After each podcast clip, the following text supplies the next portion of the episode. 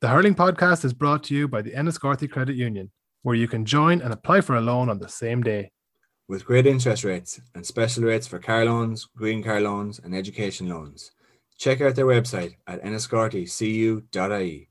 The Enniscorthy Credit Union, local, loyal, and lending. Loans are subject to approval. Terms and conditions apply. If you do not meet the repayments on your loan, your account will go into arrears. This may affect your credit rating, which may limit your ability to access credit in the future. Enniscorthy Credit Union Limited is regulated by the Central Bank of Ireland. If I told you what I put them lads through, you wouldn't believe it.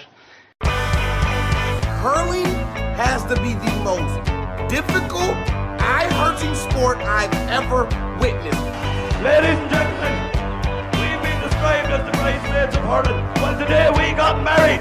Oh, there's no rules. This guy just grabbed the ball, threw it up in the air, and then hit it. But, most importantly, I'd like to thank you, the people of Wexford, who stuck with us through thick and thin. Come on, Wexford! Hello and welcome to the Hurling Podcast. Another fascinating weekend of hurling action gone by, and we're joined by ex Kilkenny goalkeeper and current Kildare senior hurling manager David Herity to discuss the games. Well, I've gone on record about exactly what he says to me or what he said to myself, like and stuff like that. But I don't think too many. I'm sure in a lot of the books, lads have come out and actually said um, how he's kind of dealt with them and, and so on. But it's, uh, I think lads know the story with him now at this stage. You know, he's he's he's a he's a ruthless man, and you can see that yesterday and how he kind of, I suppose, treated Richie Hogan. The fact he didn't bring him on till the 80th minute, which was you know, if you're sitting on the subs bench and you've seven All Irelands in your back pocket, and you know, this time last year you were coming on and you were turning a Leinster final and playing extremely well and still playing very well with your club, and by all accounts, playing very well in training, and then all of a sudden, you know, you're not the first sub on, or the second, or the third, or the fourth, or the fifth, or the sixth, and all of a sudden, then you're brought on with ten minutes to go, and you're, you're three, four points down. It's um, yeah, it's it's an unusual usual one. I, I I would have thought I thought Richie looked sharp when he came on. He was the only Kilkenny four or subs to actually score. Um, I thought that was just a very very strange one. I think at any I don't I don't know if there's anyone in the whole country that wouldn't have brought on Richie Hogan or brought him on as about sixth or seventh sub yesterday. I honestly don't. Yeah, and was it didn't Mossy Keoghan come on, come Twice. off, and come back on again? Yeah. You know, and then John Donnelly, I know that happened to him. I'd say there's a lot of probably even subs there. I know whatever about Joey Holden and Kieran Wallace and uh, well, obviously Darren Brennan mightn't come on, but the likes of Liam Blanchfield, I'd say would be very disappointed today when you see forwards coming on and off and back on again. Then again, like the likes of John Donnelly and Mossy Keoghan, you know, not in the 80 minutes to, to not be considered. Like you'd kind of have to wonder why you're on a 26 if if that's the case. I understand. Oh, I don't know. I, I'd find that very, very difficult now to, to Sure, explain. Wex- that. Wexford had the same thing, sure, with the Leinster final. You had lads cramping up, going off, and coming back on before. And you know, Yeah. there was a lot of young players there, but like Harry Keogh's been around for a long time, and he, he always does a job, and he wasn't considered to come in. there there are a lot of unusual decisions I would have thought. I just thought the Richie one definitely was a massive one standing out that you would bring him on there. And then the funny thing is, like only for Adrian Mullen's goal, he wouldn't have come on at all, and that would have been it. And potentially that's him done with the Kilkenny team. So uh, look, I'm sure you're going to ask me about whether Cody's staying on later on, but that that's uh, that to me is the big question, kind of coming out of yesterday. Um, there are a lot of lads that are kind of over that age of 30 and even the likes of Colin Fennelly, who stepped away this year um, and didn't say that he was retiring, but he was just stepping away. That to me was a, a big sign that um, he's someone, I suppose, if there was a change of management, if there was a change of management, Henry Shefflin is probably your number one target then. And if it is, well, then does the likes of Colin Fennelly come back into it? Um, you know, yes, I even thought this year, out of all the years, would have been the most perfect year for a Colin Fennelly, especially if you get the ball and run towards the goal, the way Colin's always kind of dragged back and pulled down. Jesus, he'd be winning penalties all over the place. And you, when you consider the amount of goals that he has, and he's he's in that kind of top, Jesus, I don't know, top sixty scores of all time. Um, it would have made for it would have been a perfect year for him. Um, and it, but then again, I suppose there was that bit of uh, I suppose disagreement last year when he he felt that Kenny should be playing a different way and, and kind of brought it to management that probably should be working out to midfield a little bit more, like the way Cork do, and then spraying the ball in and giving them a bit of extra chance rather than just getting it and lumping it, which is kind of where Kenny ended up going back to there yesterday. Um, but he's definitely someone that could come out of the woodwork. If if Brian stays on, it's it's hard to.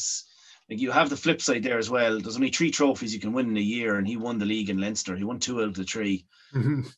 For I'd say 90% of the managers that are out there, intercounty managers, they would have snapped the hand off what he has won this year.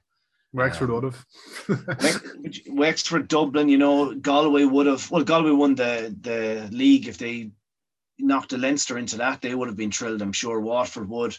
Cork would have been delighted. Like everyone, bar Limerick and Kilkenny, and Jesus, even Tip, I'd say, would have been happy enough with a Munster in the league there this year. Would have uh, it would have been a, a great year for them. But it's just the kind of way it is that he's built up such a, a high level of expectation from from what he's won down through the years that unless you win an All Ireland, and he said it for years, you know, if you don't win the All Ireland, it's a waste of a year. He has said it, and that's kind of the unfortunately it's kind of the rock that he's perishing on at the moment because no matter what he wins, unless he wins the All Ireland, it's seen as a it's seen as a failure.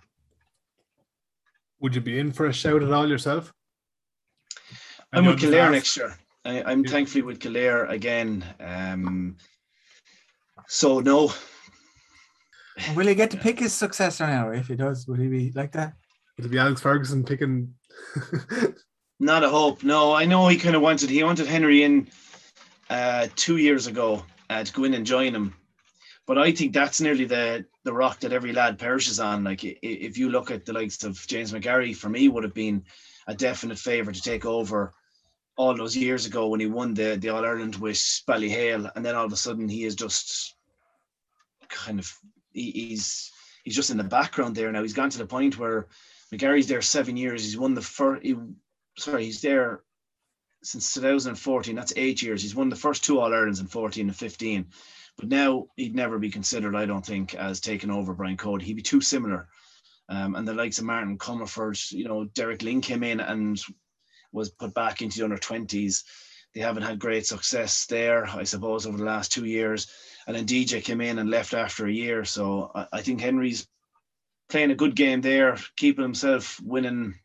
He'd be about to win a, an intermediate kind of league title there next week with Thomastown, and be looking then to try and kick on down an in- intermediate All Ireland. I'm sure a county and Leinster and intermediate All Ireland with uh, Thomastown over the next few months. But I think he's he's Henry's prime because whoever comes in afterwards has to have well, you have to have a certain aura about you and an ego about you as well that's able to deal with the pressure that that is. And Henry's dealt with that all his life from being the king. As um, you know, he said it there recently. I was listening to me. He was being interviewed by by Brian O'Driscoll, and he said he put, I suppose, he put huge uh, pressure on himself as a player, and probably didn't enjoy it as much. But I think he's someone that loves that bit of pressure as well to try and take on a job like that. And I think he's the he's definitely the right man. I know there'll be other lads like Eddie Brennan, but I just I think eh, Henry would just be the be by far the bookie's favourite to take over that. Yeah, the way he is, the age that he's at, the experience that he's had, and the success that he's had, he'd be, and the fact that he's loved by all the the everyone in Kilkenny. Um, I think he's the perfect fit. Plus, he's worked with Ballyhale. Half the panel is nearly Ballyhale now at this stage. Um, any young lad that's kind of growing up there has has idolised Henry growing up, so I think he'd come in there and he'd, he'd do a fantastic job. It's very hard for anyone to go in if they were chosen above Henry. I'd say.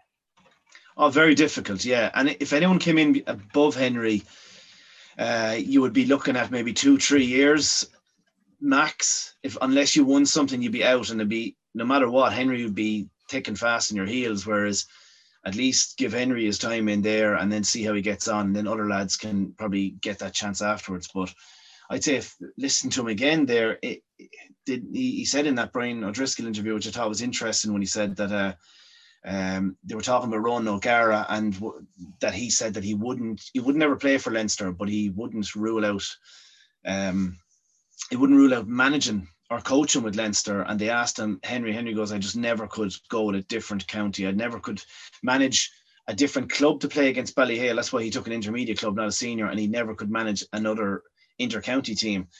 So I'd imagine if Henry ever gets in, he's doing another Cody job there, and uh, he'll be there for the long haul. I can't. Um, I, I just I, I just think it's it's nearly the perfect fit for him.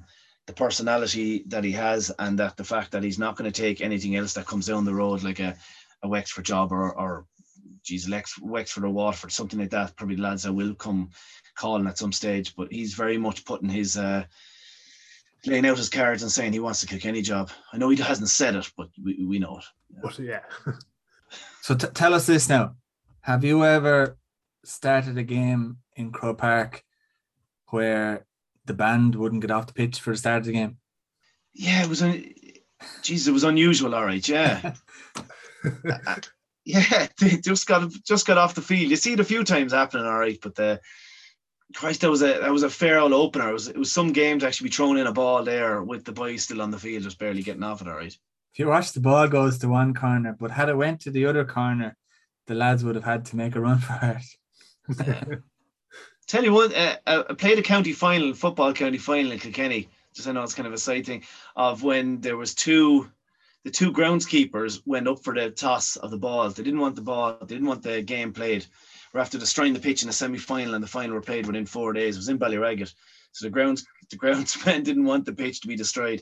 So as the ref was throwing up the ball between the four midfielders, the two groundsmen went up for the ball as well to try and catch it to walk off with the ball. They didn't get it. The final went ahead. That was that for a whole different day. That, that was just a bag of misery because there was a, a net. The net had blown out. It was during one of the storms in October there. I think it was 2015, and the storms had blown over the goalpost, the nets. So you couldn't score a point down one end. The referee had to the, try and make out his mind whether the ball was going over the bar. He'd no umpires either. So it was a classic, one of those classic finals in, Kilke- in Kilkenny. well, this is what Kilkenny football is all about. I know you're not on here to talk about Kilkenny football, so I'll head back to head back to the main stuff. I, I love the fact that it was in Ballyragget as well. oh, oh, home of football.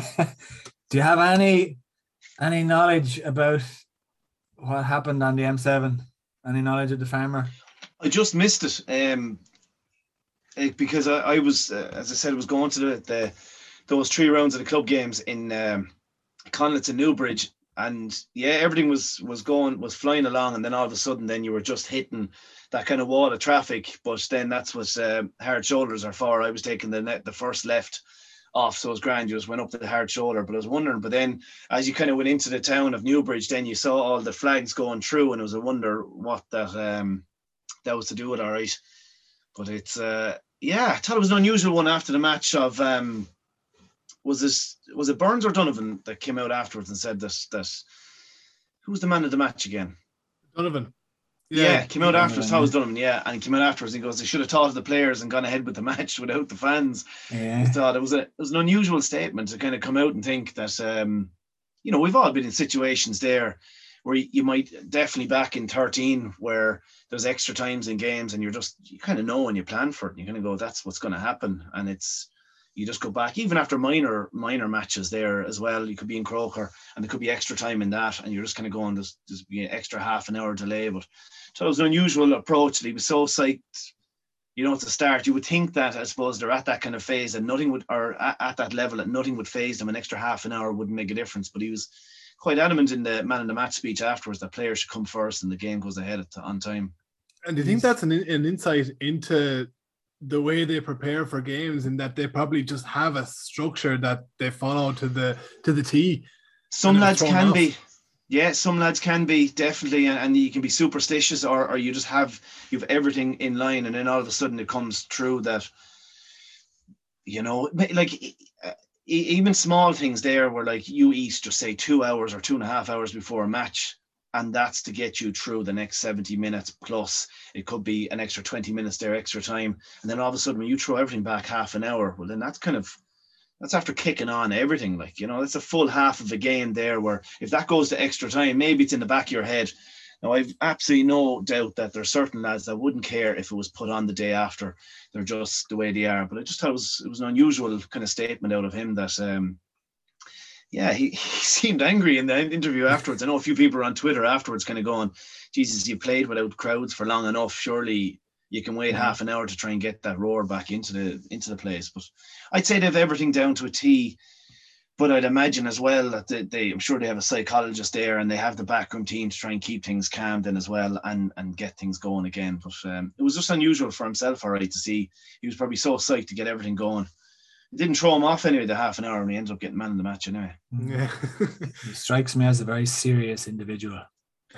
Very like Jesus, it was the, it was the most unusual the unusual kind of man of the match award. There was no smiles or anything. He was angry with that farmer.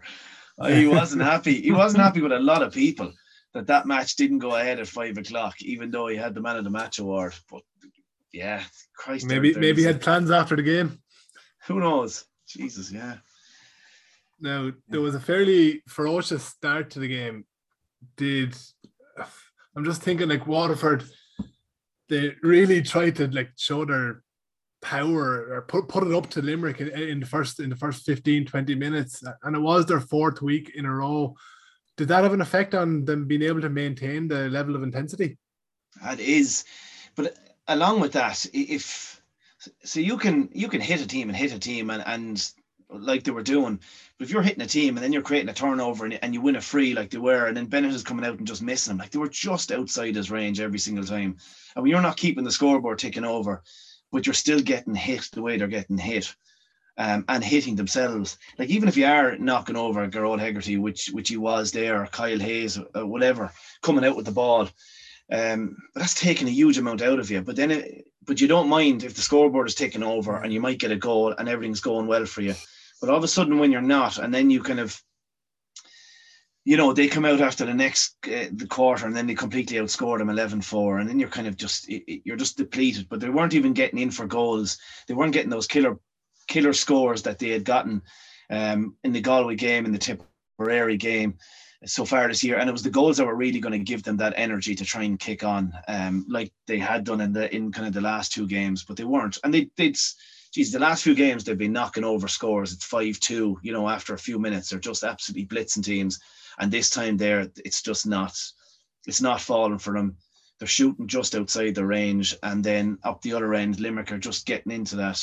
You know, I'm sure they were delighted at that first break. And the thing is, when you play a match like that, and it is going in level and close enough. I don't know what the score was. Was it seven six or am I? Um, At the first water break? yeah, the first water break. Four three. Four, four three. So it's gone Yeah. in there. Like that's where the intelligence of, of Limerick. When you're when you're together five years, so six years, but there's a certain amount of when you're playing together that length of time and you know each other's system inside out, you can make these little subtle changes that make a massive difference. Whereas when you're Waterford and all of a sudden then you come in at that water break, you're not up, and then you know you still you're still only together at two years. Like the, the physical condition of Limerick is something I've never seen. Like even you know you talk about I suppose, and if you do compare Limerick to where Kilkenny were at ever, you know Richie Hogan is a small enough man. Uh, Richie Power is slight enough. Like Jesus, fantastic, one of the best hurlers of all time. Aidan Fogarty, savage speed, but that level of physicality where they all look about six foot, something and they all look like they're probably 85 kg plus. Like they're huge men. And if you, as it, like I said, Waterford just needed to go in those couple of points up. It was the same I thought last year in the in the final when they had that chance after a minute, and then the, the Jack Fagan had a goal chance after a minute 14, and then there was uh, Dessie Hutchinson didn't give off that ball. Uh, Declan Hannon took him down in the final last year. They had another goal chance there, and then Bennett had another chance just before half time in the 25th minute. And all of a sudden, then they went in three points down at half time. Like they needed to go in up to have that bit of belief to try and kick on against a team like that. But when you go in at half time and you're just you're you're you're down by a nice bit again, and then heading in obviously to the third quarter again, there was just the game was over at that stage. The whole Ozzie Gleason's goal attempt was just such a that to me kind of summed up where they were at. He didn't even have the energy to, you know, he caught a brilliant ball, but didn't even have the energy to run in, lay off a pass. The one there just just before the Gillane goal, he just took Yeah, the did- shot. It was a savage save from Quaid, but it, just was. Did you think it was the energy? I kind of felt like he didn't want contact, and not not because of the energy. He just knew that Limerick were so good. Like he took Uh, took that shot on from a long way out. It was. It was out at an angle. I know it was kind of the twenty-one, but it, it, once he caught it, took his four steps, he took the shot. I don't know whether it was content. I'd say he knew that I just said it's like two boxers, you know, and they're kind of coming together and they can't uh, they can't just fend off each other there. They're just kind of lying up against each other. I'd say if he came in and hit whoever was coming to him there, I'd say he just would have just fell into his arms and probably hit the ground. He just looked like he didn't have the energy, the same ed- energy Gearóid Hegarty had down the far end, where he ploughed through the two boys and laid off a perfect hand pass to Gillane. But I said, but I, I said that that's where you, that's where the four games in in 21 days comes against you. We had it back in 2013 when we played Dublin, then Dublin, then Tip, then Waterford, and that went to extra time um, back in 2013. And again, you win it. And then we got kind of two weeks of a break then to the Cork. But by the time you got to that, even the Waterford game, like lads were, lads were being stitched up, literally stitched up, kind of, and you know, between dead legs and hamstrings, or you roll an ankle and you're still playing, but you're, you know, you're not going 100%. And and Waterford would have had those little niggly injuries then throughout the whole week. Whereas if you're a Limerick, you're coming in absolutely fresh as a daisy then, and you're kind of ready to, you take that hit. I think anyone would have summed up that game or knew that that game was going to happen the way it was. There was going to be an explosive first quarter, and then Limerick were just going to power on. That's that to me is exactly where it was at. I'd say the disappointing thing for Waterford is though that they lost the All Ireland by 11 points, and that again, 12 months on, they lose by 11 points again. I know it's not it's not like for like, but at the same time, I know that you'd like to see some bit of uh, uh, progression there. I'm sure for Liam Cahill, I'm sure he has a lot to deal with or think about over the next few weeks, knowing that Sheedy's probably Yeah. going to step away. And if he's looking at something like that and probably going, Jesus, you know, even Calum Lyons, who I thought had a, had a smashing game and he got two points there as well. Um, he like the difference between him and Kyle Hayes down the far end, like physically, there's probably three years of strength and conditioning there. That the difference between those those two lads, and I kind of wonder will will Liam Cahill kind of go, Jesus, right? I, I've done a wonderful job, and he has. He's beaten Galway, and Kilkenny, and Cork, and Clare, uh, and Tip over the last two years. Is he is he just going to go? Jesus, go back to Tip. I know he's kind of he speaks very passionately about them, and all these young lads that he's won all Ireland's with. Will that kind of just sway them? A performance like that on some on Saturday again, I, I just think myself he might be tempted to go back to to Tipperary if they come calling. Yeah, This is we're- the same problem though, doesn't he? Yeah. He does, but it's his home county. Like no matter what, he's not going to be with Waterford in. I he, look, you can't see him in Waterford in three years' time, whereas in Tipperary you could see him actually going in and being there for the next five years. And I, I, I kind of wonder, is he just thinking, cut my losses? I've done an he's done an incredible job with Waterford. Does he stay there for the next few years, playing with like who is the better hurlers? Uh, I know he has Tadhg de Búrca and Erla Daly might come back there, and Stephen O'Keeffe might come back then as well. He, you know, he didn't retire; he just kind of took a year out. Um, I would still think he'd like to get back to his home county and and give that a crack off. But I agree with what you're saying there. I, I think Tipperary do need someone to kind of come in and and probably clean up what's gone on. I, I know we're kind of getting off topic there a little bit, but I, I think the whole Liam Sheedy, there's Liam Sheedy, there's Kieran Kingston, and there's Matty Kenny. For me, they all kind of started in around the same time. But if you look at their, obviously Kingston's only year two in it. Matty Kenny came in and he kept on to the old team and then still kept on to the old team. And then a few of them retired. So by the time they retired, they're in year three. And by that stage, it's now, you know, his term is up. Sheedy kind of won the All Ireland and then kept on to the same two teams. And now his term is up. It's kind of now we nearly need to clean up shop now. And Jesus, then you'd have to start afresh again in year four. And then you'd have to bring all these young lads in. Whereas Kieran Kingston kind of, he after year one, and I think uh, a lot of people aren't talking about Kieran uh, Ger Cunningham. I worked with him in uh, in Dublin as goalkeeping coach in 2017, and obviously he got a lot of stick in 16 when he got got rid of Alan Nolan, McCartan, um, Paul Ryan, Conal Keaney, and he went with all these young lads. Now he's bloody, he was phenomenal with what he did. He had a senior team there. Um, in in 17 he had the under 21 team so he had johnny mcgurk as his selector and he also had his uh, johnny mcgurk was over the under 20s so he was basically Ger was kind of nearly over the senior team the under 20 team the under 21 team. And then anyone he had a third team of lads who weren't making the minors and kind of weren't really on the under 20s but they were in between that that that kind of grade. The connor burks i suppose is a perfect example there uh, who's there now. And he had all these lads, and he was working the three teams. So he was trying to build, I think, a, a dynasty in Dublin and trying to bring all these young lads through. Like anyone that's there on the panel now at the moment, a lot of these young lads, the Donald Burks and Dara Grays and Trolley or Crummey and this kind of stuff. Jerry Cunningham was the lad who brought all these lads through.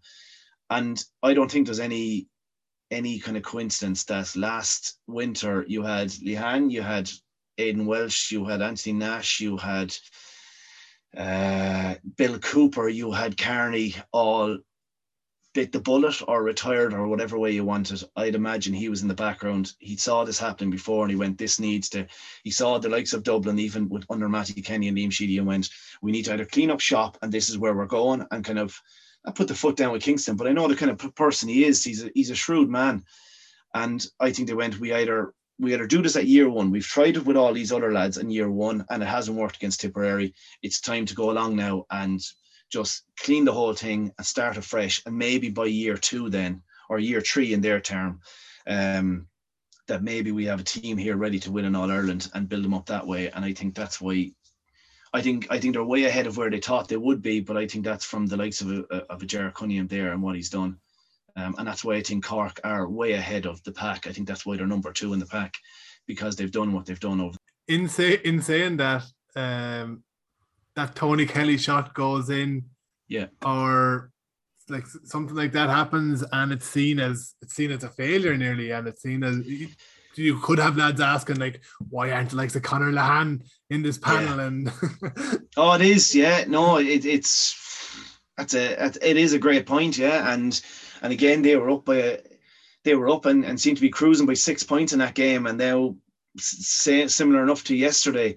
And all of a sudden, they've now ground out that win and ground out another win, and that's that's how you kind of kick things on. And more than Limerick a few years ago, where they were by far the better team, but yet Kilkenny were grounding it out and nearly, you know, they scraped over the line by by that that point, you know, last minute, where I think some of the I know Kenny people are still a little bit annoyed with the fact that he should have got a free in and instead it went up the field and and Limerick ended up getting I think it was Tom Marcy ended up getting the winning score.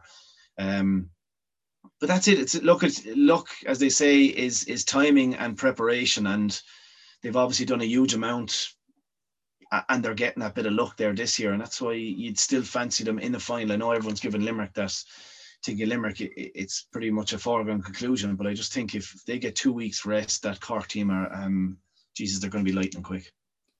I'm just thinking, and how well they use the war breaks. Like, always has a tactics board out, and if you look at the difference from the first war break, then the second war, the game was over half time, but there was a point in it at the first war break. Like, if if when the war breaks go, which they eventually go, is are things a little more even? Yeah, it's funny. We had it there this year with Kildare. Um, we went in against Carlow, three points up in the, at the water break, and then three points down at half time. Same with Kildare. Um, I think we are four points up against Meath, and then ended up only two, kind of two points up. But the, the whole game kind of switched, and it it can be it can be very very annoying the fact that uh, other teams you get to see a tactic and you get to change it up. But even if you're doing well against the likes of Limerick, just say you're flying it against Limerick, which which obviously uh, Tip were and Waterford were doing very well. Well, then you're not going to change things up. But they know they're not playing well, and that's when you're together. They're five, six years together. You can make subtle changes. You know the calls. You know little things that they've worked on in training, and then all of a sudden you can implement them there at a water break. Where just say I, you, you, you make a call and you're going, lads, we're just going one inside or two inside for the next few minutes, and just say, Peter Casey, I want you out roaming just something similar like that. But they know what's happening. They know what you're looking for because you've gone through years of practice, whether it was Graeme Mulcahy or whether it was uh, Flanagan that's coming out. But just a small little call. You know, year one, you're getting used to things. Year two, you're kind of you're building on a little bit more. Maybe it's a puck out strategy. Year three, you're kind of cementing, but now you're kind of you have a plan A, but maybe now you're implementing a plan B. And now all of a sudden, then kind of year four, five, six, then you're really you know that's where you start kicking things on. That's where Kinnerk is absolutely obviously is a genius, um, and the way the way the team is that that's why I, I feel. Again, excuse me if I, am going off topic here now, but that's why I feel a lot of teams struggle, especially the developing counties. Um, you look at any any of these developing counties or anyone that's managing them, pick just pick any random one. no the, a manager won't stay in, in place for any more than two or three years. That's it, and then things change over. Um, it is very rare. Like you look at, I suppose Shane O'Brien there is doing a, did a wonderful job with Westmeath. He's gone after two years. Derry, you had Johnny McGurk, and uh, Johnny McGurk was up there, and he was gone after two years. What, why is that? This is this is your third year now. This is my fourth. your- yeah, we'll be head, heading into my fourth year, and it's, Next it's kind of one of those fourth. things where I'm only getting to like this year. I feel we really know how we want to play.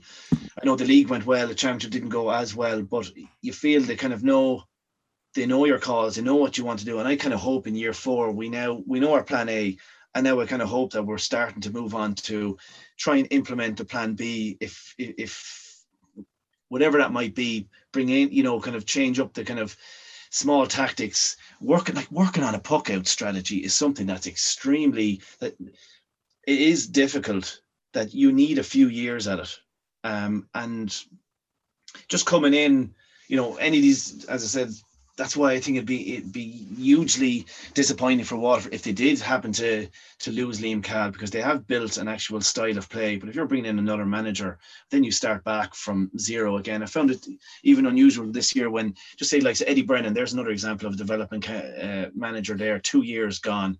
And then Cheddar Plunkett comes in there this year, and it was it was interesting. After one of his league games, they, they got bet by Wexford, and he goes, "Look, this is year one of our of our term and so on. I was like, Jesus, you you can't keep going back to year one again. If you're a developing county, you have to go on to year. This should be year three or four. Eddie did two.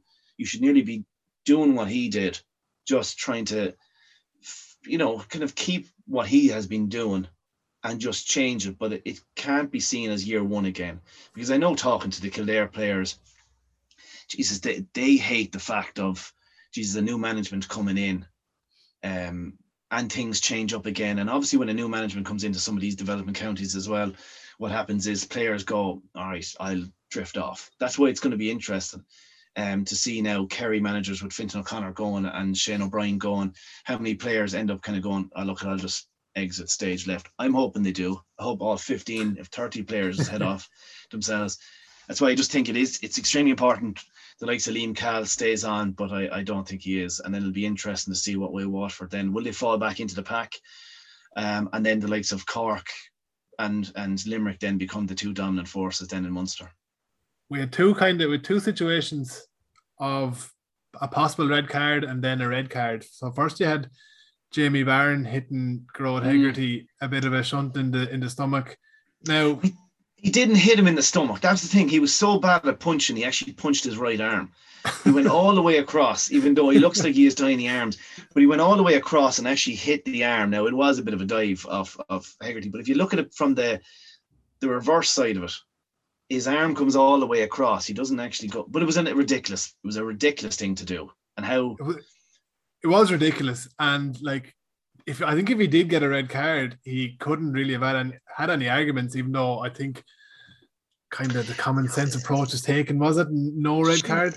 It was, but it was also like I suppose if you had a younger brother and he came up and gave you a dead arm, you're not gonna, you know, he's so small in comparison to Gearóid Hegarty. I think the ref kind of looked and went, "There's no way that a punch from him there is going to end up with you on the ground. It shouldn't." And he kind of just Yeah. went, "Get up and let's just move on with it." It was, it was a rush of blood. The second one, Peter Casey, Jesus, you would have to think that JP McManus is going to get him off it. I, I don't know how he's not. I can't.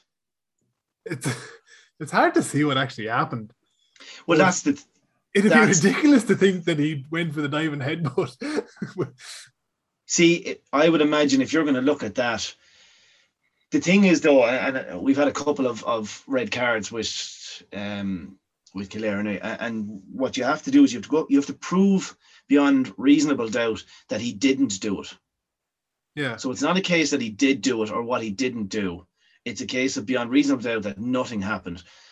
How you can That's going to be hard to do. It very, but then the only thing is the only camera angle that's there, the one that's close up, the the incidents after happening, and uh, the hurl is, is gone out of hand. Who's the Waterford lad again? Conor Gleeson. Conor, yeah. So the the hurl has gone out of his hand. You could you could argue that he grabbed onto Peter Casey's hurl and pulled him in, and then Conor Gre- Gleeson's hurl went flying. Yeah. That's if if you're if you have the best lawyers in the country, which I cannot imagine he will not have. It's, I- I'd be amazed. Like if you look at the, a few years ago when obviously um, when Costello got off the, the red card up in Dublin there in the semi final for for uh, supposedly shouting something at the, the linesman there last year, and then he got off it. I would think it's it's down that route. I think that the best lawyers of all time will be in fighting his case, and I would say that he'll um, he'll get off it. Yeah, I I, I just Was it- did, did Conor Gleeson miss uh, All Ireland with a red card as well? That he, He, he did, and he missed a game this year as well with a red card. yeah. and he he flicked Joe Kenny, was it? I reckon he'll come forward though. That's the Not the- only other. That's the only thing that could happen. I tell you, he, he'd probably go out and find himself with a brand new Porsche or Lamborghini out in his front porch, or he, with a Limerick reg on it. But he's, uh, I think, I honestly do think he pulled Peter Casey into him, and the only way Casey had of getting like, if if he wasn't tied up, I'm sure you would reach out and you'd, you know, you'd automatically hit someone with your right hand and kind of go, go away from me. But because Yeah. his hand was coming in, I think he just kind of went, go away from me, that kind of thing, and then he took uh, a dive. But I just, uh, Christ, you know, looking back last night at the Sunday game, and obviously scored five points against Tip, but looking back in the Sunday game last night, and you know, when they kind of they crop obviously everything down just to the scores and the key moments of the game, and you just see Peter Casey being involved in every in, in nearly every second score. He's just vital, even going down to the the the sideline that that led to Gearóid Hegarty, that led to Gillane. He was the one that caught it. Um and set up and set up set up that move. But he's going to be a vital player to be missing if it is the case, because I don't think Limerick are getting a whole lot off their bench. And even if you do start with Graeme Mulcahy, it's, it's just another person that's kind of gone off. Well, Cahy probably hasn't been on great form this year or last No. year, really. No, he hasn't. I thought he was. I thought he was player of the year when they won it back in eighteen. But I know Cian Lynch got in the end. I just I thought Graeme Mulcahy didn't have the. He didn't have the look of a player of the year, if that makes sense. He didn't fill the stature. He wasn't media hungry enough to win player of the year, even though he had an exceptional year and he was scoring probably four points a game. But they didn't give it to him. I think Cian Lynch has been phenomenal since, but I, I thought he was better than Cian Lynch that year. Yeah, I, suppose he's been in and out of form, but then again, it's been a very settled, or seems like a very settled Limerick team. And if you are kind of that number, you know, you're just getting 10 minutes at the end of the game. It's it's easy enough, you know. And then if you are starting and he's starting the last day instead of Gillane, like if you're going into that game, no more than Barrett yesterday, knowing that Kingston's on the sideline, you know there's extra, extra, extra pressure on you, knowing that one of the one of the fan favorites is on the sideline, mm. and you have to come on and make sure that you get the score. It's not as easy. You're you're you're you're ex, that extra bit of nervous and you know if you don't get the first ball and 10 minutes goes by and 20 minutes goes by you just know i'm going to be pulled ashore here so maybe in the final knowing that jesus a bit more a small bit more freedom there maybe there, there that might kind of you know loosen things up and, and give him that extra bit of a buzz then to to play in a final knowing that there's not I, I suppose like i say a, an a straight away Gillane that's going to come on and try and replace you. It might give him that extra bit of freedom there in the, in the final. Is That the, is, that is, of course, if uh, if Casey do, If misses he doesn't it. get. If he doesn't get off. is the helmet the helmet thing now? I looking at it, what a head you headbutt a fella, fair enough, red card. But I look at it like you're hitting your helmet to helmet, like no one is getting hurt at all. Like, is that judged a bit too harshly in general? Like, you know, It is. It is. Yeah. Remember, I'm not advocating for headbutts, like, but you know, come on, No. no. Sounds like you are, Ben.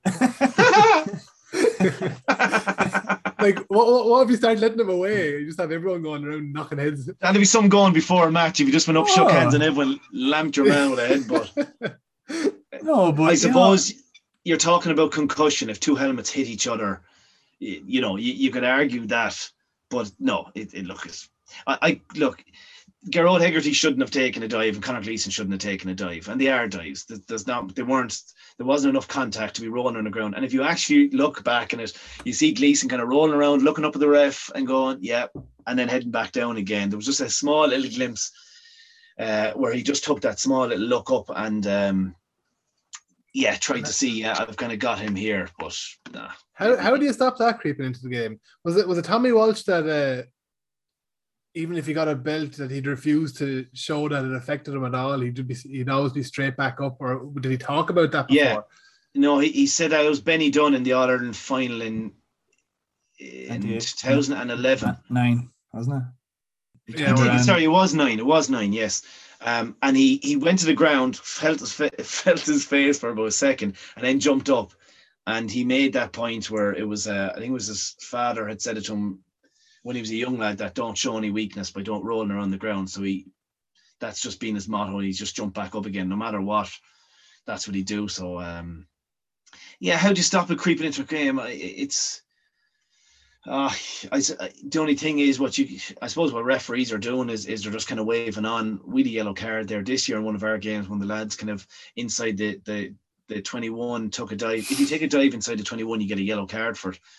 But maybe like, what's the difference between taking a dive there and taking a dive out the field? You know, I suppose the only thing is refs are going to be a little bit scared about giving a yellow for something like that for rolling around because you know yourself, all, all it takes is to look back. one one person to be actually hurt and rolling around and getting a yellow card, and then the rest of the Yeah. worst person in the world. Yeah, and that's it. And then and then you're kind of then you're really nervous as a referee because if he does something again and you're like, oh Christ, now I have to give him a red card for this, it, it's not really worth it. But Yeah, it's it's there is a slight bit kind of creeping in. There's no doubt about it. You, you see the you see the amount of reds that are kind of a, even the Joe Canning thing, the pull back with Conor Gleeson then in the in the match Yeah. previous. I don't know was I don't know whether that was like he went off with the hand in the sling and then came back out and is is the top hurler the top top hurler scorer of all time. I Still able to pick out Jason he- Flynn with that pass. he Yes. did he he did say it was really sore at the time. Yeah. Um, yeah. yeah, yeah, It's down to the refs, isn't it? Like, surely, if you're fouled, right, and you don't go down, most, mo a lot of the time you don't get the free. But if you No, go you down, yeah. you'll get the free. Like, so if the refs start pulling up for a foul, you know, again we'll have 43s a game. But if the refs don't give it unless you go down, that's lads are going to go down. especially when there's such fine margins there as well, where you kind of know, right? If I if I get a belt here and kind of go down, there's a chance we, you know, there's a red card, you know, and then all of a sudden, Christ, you have an extra man back there in front of your whole full back line there for the rest of the game, giving in perfect ball. Lads are, are willing to take a risk. I look, it depends on the type of person you are and the type of player you are. There's the Tommy Walsh, and then there's the the non-Tommy Walsh type. Not gonna name any names. I think I've insulted enough people know. who, who did you who did you want to say there? There's very few who are not the Tommy Walsh who are, Yeah, are in, fair, in fairness, Oh. not. you know, yeah, yeah. No, it's true. It's true. uh, And uh, ah, they're in every they're in every team. You, you know them, and they're.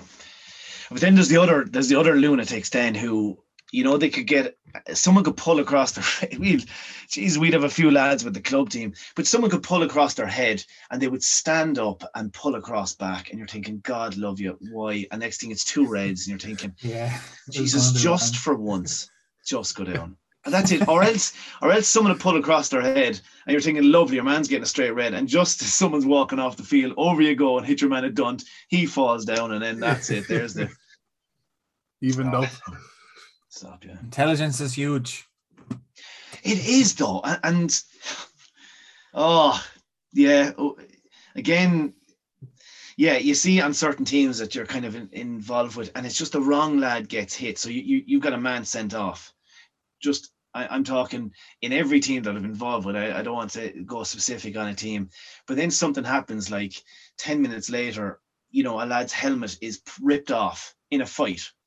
And next thing, your man quickly puts the, puts the helmet back on again and goes over for your man for a box. You're like, Jesus, go down. Like, make a meal of it. Do something. In your own head, you're like, you're not shouting it on, but certain lads, it just you have to be kind of cute. But then again, you don't want to be saying that to, before a match either, kind of going, lads, if they hit you, go down and roll around. Like it's just yeah, it's you're, you're kind of it hoping. should, it, you should just yeah, you hope that they have the sense at, at the moment in time. Yeah. Uh, it's back onto the hurling, and I suppose when Casey did come out, there was a stage where the ball just kept getting hit down to Flanagan. He'd win it and hit it over the shoulder and over the bar. How do you defend against that? Oh, he's he's. I, was trying to actually think, um, watching him, was there any Kilkenny hurler that was like that, that was able to get a ball and then shoot, shoot at such an angle where you cannot get a block in, no matter how tight you are or think you are, you cannot get a block in. And uh, Richie Hogan. Richie Hogan, He would have been good at yeah, the old That's over the, the- shoulder. I'm sure he still one. is. he is, and he would- Richie would fall down doing it. He, that was his that was his signature move that he'd run, he'd run kind of uh, hit out so wide and then kind of fall at the same time. But he's uh, it's very very difficult because obviously to try and get the power in at that height and the accuracy is it's a phenomenal skill. Christ, it, it's so difficult to do because you even saw yesterday. Um, Alan Cadogan tried one and Pat Horgan tried one, and both of them kind of lofted in. One went wide the near post, and one was lofted into Eoin Murphy. But it's such a difficult thing. Flanagan just never seems to miss hit.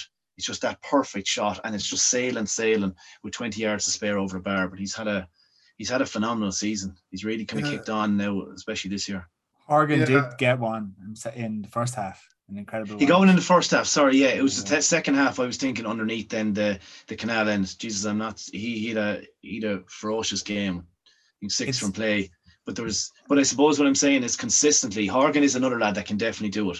I'm just trying to think there yesterday in that match, two lads that did an example of it. That certain lads have the ability to do it. Some lads, I suppose, consistently. Some lads don't. I'd say the work that Seamus Flanagan has put into that has Yeah. been incredible. Because if you remember when they did win it in 2018, I think he was on, but he could barely he could barely hit the ball. Like you know, he was a Mm. ball winner. So the amount of work he was putting to perfect that must have been unreal. Yeah, and then he kind of fell out of favor for a while. You know, he wasn't. He wasn't 19. Wasn't the main man at all. Then it, um, they kind of went away from him. So it it was funny, and he was. He was he was nearly the poster boy along with Cian Lynch. He was nearly the poster boy on ads and the programs and different things. Flanagan the whole time, and maybe that kind of got to him. But he's he's kind of reinvented himself now. The size of him as well, the way that you know, obviously they're delivering perfect ball in, they're working it out to midfield when you have the likes of Hayes and, and Hannon and Jesus, even Dan Morrissey there bursting out like at all times, uh, Byrnes, and then giving that inch perfect ball out in front of him that he's able to win it and then kind of slot it over the bar. But ah, Christ, he, he- you know, they can they, he can win it ugly and he can win it perfectly out kind of in front. He is the he's a fair old package now at this stage. And the photos, you know when they when they show the team and the photo of Seamus Flanagan is always him with the mustache. Class. I didn't notice that. Always. And I don't I've never seen him in a mustache in reality. Just just on this photo. you remember last year they did that the the video for charity. Um, remember they all had it. The Jesus catching the wool, is it or the that yoke? Ah, that's it. I don't even know. Yeah, they did. Everyone did a charity video um last year when everyone was doing during lockdown. But if you look back at the two Flanagans one, he did the. I'm pretty sure he was the one that you know the Friday feeling. You know your man there gets out and starts dancing the car. Yeah, I can't picture. Know, I'm not going to start singing now, but you know your man that every Friday there's your man that gets out of the car. Like, It's Friday, then it's Saturday, Sunday. Uh, but he did that one, but he, he just looks like he has a. It was himself and a brother, but they, they Oh, just. I know, I know, the video you're talking about now. Yeah, the Yeah. song. Your singing was good enough there. Yeah, Thank- but they, yeah, he looks just looks like a, a great old character as as well, kind of kind of a, a solid man. I think a lot of the lads are, are a lot of them were kind of good old lads back in fourteen. You would have got to know a few of them after kind of obviously we played them. Um, and then you'd meet them at different kind of events later on that year. But they were a solid bunch of lads. But uh, it's funny. I remember talking to Shane Dowling in I think it was about fifteen, and uh, TJ Ryan was was was leaving. It was. It was actually TJ Ryan was leaving at 15, so 16 and then Kiely came in.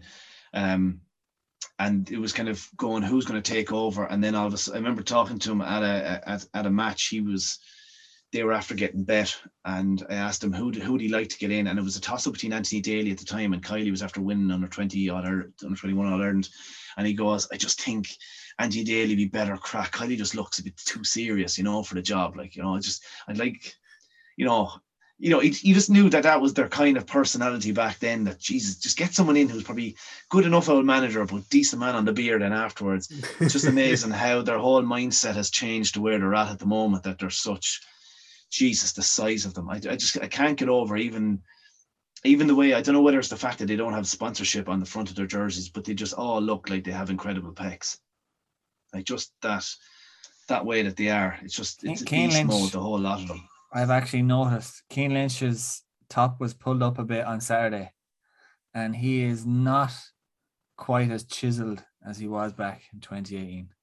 Right. Big big news. Big news. He couldn't he couldn't wait to get his top We got a soundbite there. He's after letting uh, himself go. Yeah. You'd you'd kind of wonder though. Again, getting into the kind of strength and conditioning, sometimes you can go down that route where you, you try and get yourself chiseled. You did it yourself. There's a nice uh, picture of you online after a game. But th- see, do you know what? That was the fattest I say as I was for about four years that time. Sorry, not not fattest. That's that's not to be fattest, um, but uh, or body shaming. But in in, in twelve, I got myself to five percent body fat. Like uh, there was there was nothing. There was absolutely nothing on me. But I was in goal, and then I started picking up injuries. But it's funny, maybe the whole Cian Lynch thing. Maybe he had himself chiseled, but then was a slight enough lad and realised. well, if I'm centre forward and in that kind of melting pot there of that eight, um, there's no point having these absolutely incredible eight abs um, or eight pack if if I can't then burst through a few tackles and maybe then that's where your strength and conditioning coach comes in and goes, well, you have to start putting on an extra few kg. That might mean that it's a little bit fat and a little bit of fat that's in it, but it might mean then that you have that extra bit of strength then going into those tackles and that you're not picking up those injuries because it's uh, like that in, in 12. That was kind of my own stupidity of Paddy Hogan said to me, brilliant in, in a in a in a 2012 semi-final uh, against Lar Corbett. I went out to raise up a ball, and Lar landed me on the arse, and the ball ends up in the back of the net for Tipperary. Um, and Paddy Hogan goes, "You can have you can have as much six packs as you want, but if you can't if you can't stand up to a shoulder, you're not worth a shit." Like, and it was fair point. That was it. Like it was it was just stupidity. So maybe just they have everything down to a T, and maybe he noticed that. Maybe I'm not maybe it was the 2019 where he got kind of got bullied around the place a little bit by Kilkenny and went right. I'm going down the other route route of putting on an extra bit of muscle. It might mean an extra bit of fat, but it means it's an extra bit of padding. Um, especially with the, how skillful he is then as well. There you go, Ben. Don't start slagging off. I'm still I am still an avid supporter of the six pack. I think I think that's where he should go. I think it's it's absolutely key, definitely. But it's it's interesting that you notice that. In fairness, Oh well, I was amazed in 2018 how much he want. He couldn't wait to show off the six pack, yeah. and since then, no, it's, I- yeah, now maybe he was talk, spoken to about it. I don't know.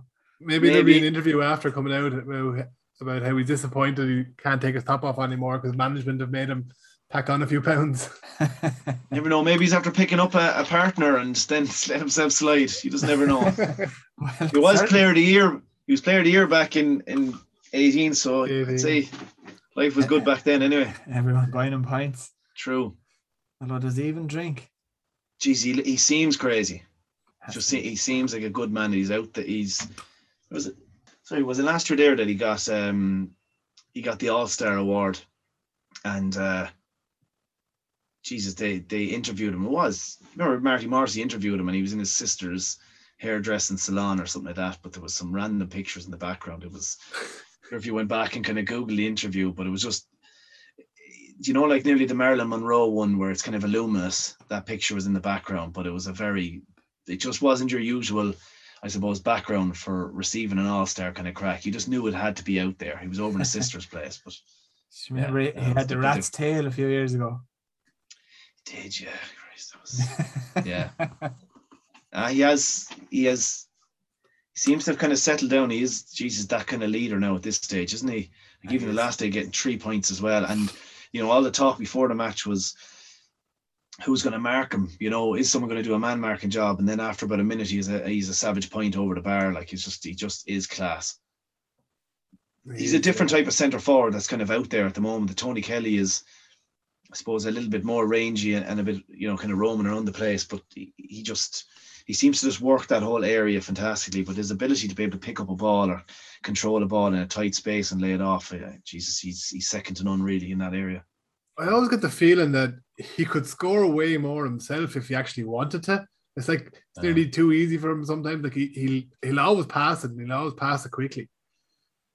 Whereas, Yes, you know, if he didn't know have the other players around him, I'd say he'd be coming off the field with six or seven points from playing there are himself. certain lads there are certain lads that are like that. Richie power was another one like that that like ended up with a huge amount of scores but richie was nearly got himself into a a case of i'm going to just keep passing it. He just wanted to be the passer. I suppose it was always kind of that thing that that you always give it to the man in the better position but richie power was was a serious man for that course he didn't get half the scores that he should have got because he was just just giving off those passes, yeah, when other lads wouldn't. He was he was brilliant at it.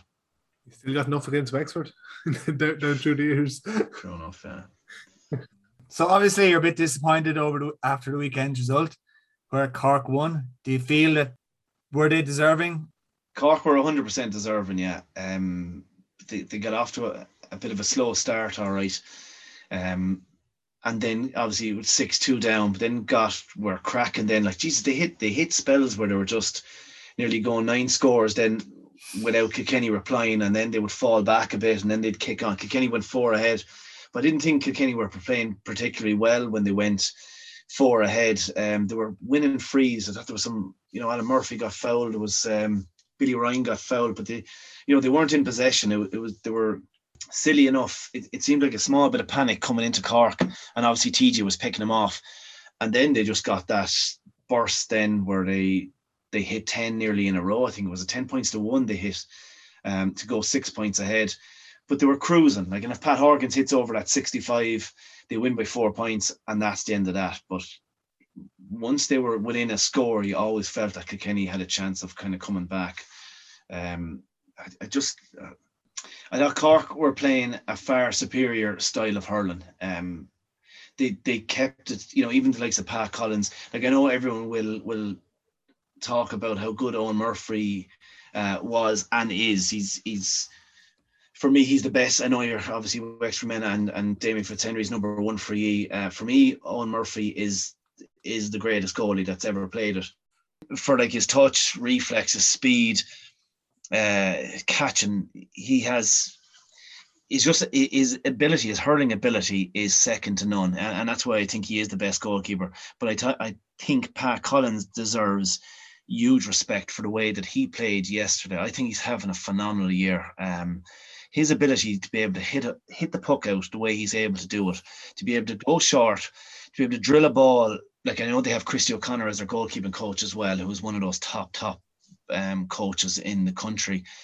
But Cork would just leave one side of the field completely empty, and then he's able to then place that ball beautifully out in front of a half forward, who's then able to then give that perfect ball into Alan Callaghan or Horgan or Jack O'Connor. But I just thought Pat Collins uh, doesn't deserve enough credit down the uh, on the Cork side for the way he played yesterday, the way he set up attacks, the way he how comfortable he was in the ball.